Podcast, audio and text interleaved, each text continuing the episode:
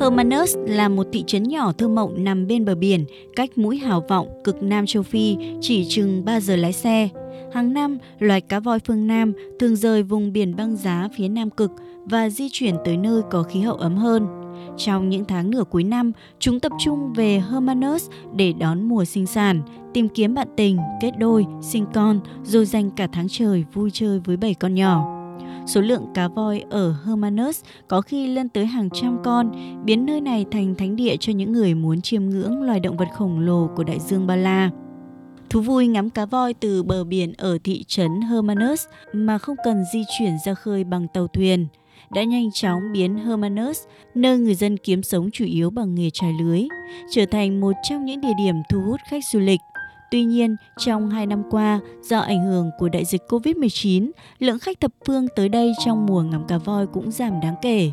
Bước sang năm nay, tình hình dịch bệnh có nhiều dấu hiệu cải thiện nên hoạt động ngắm cá voi tại Hermanus lại được dịp nở rộ trở lại. Một số hướng dẫn viên du lịch địa phương vui mừng nói. Năm tuần qua thật tuyệt, như sáng nay, lúc 9 giờ, tôi thấy phải đến gần 20 con cá voi bơi quanh vịnh. Nhưng lúc này gió nổi lên và biển hơi động, nên chúng có vẻ im lìm. Chứ quả thật, những tuần gần đây, ở đây cá voi hoạt động khá sôi động. Nơi này là điểm đến tuyệt vời cho những chú cá voi. Mọi người đến đây ngoài ngắm cá voi có thể tìm kiếm những người bạn mới.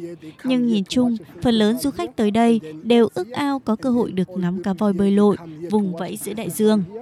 Hôm nay, quan sát một lúc, tôi đã thấy rất nhiều cá voi, phải ít nhất đến 10 chú cá.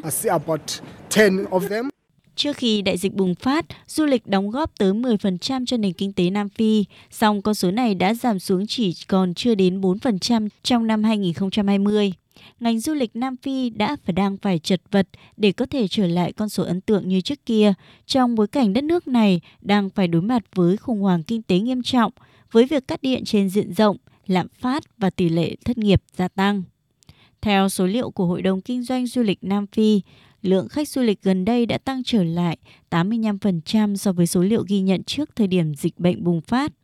Ngành công nghiệp không khói của đất nước này đang nỗ lực tìm cách hồi sinh, thuyết phục khách du lịch quay trở lại với chiến lược tập trung vào các dịch vụ tham quan hút khách, trong đó có hoạt động ngắm cá voi di cư trong mùa sinh sản từ giữa tháng 9 đến tháng 11.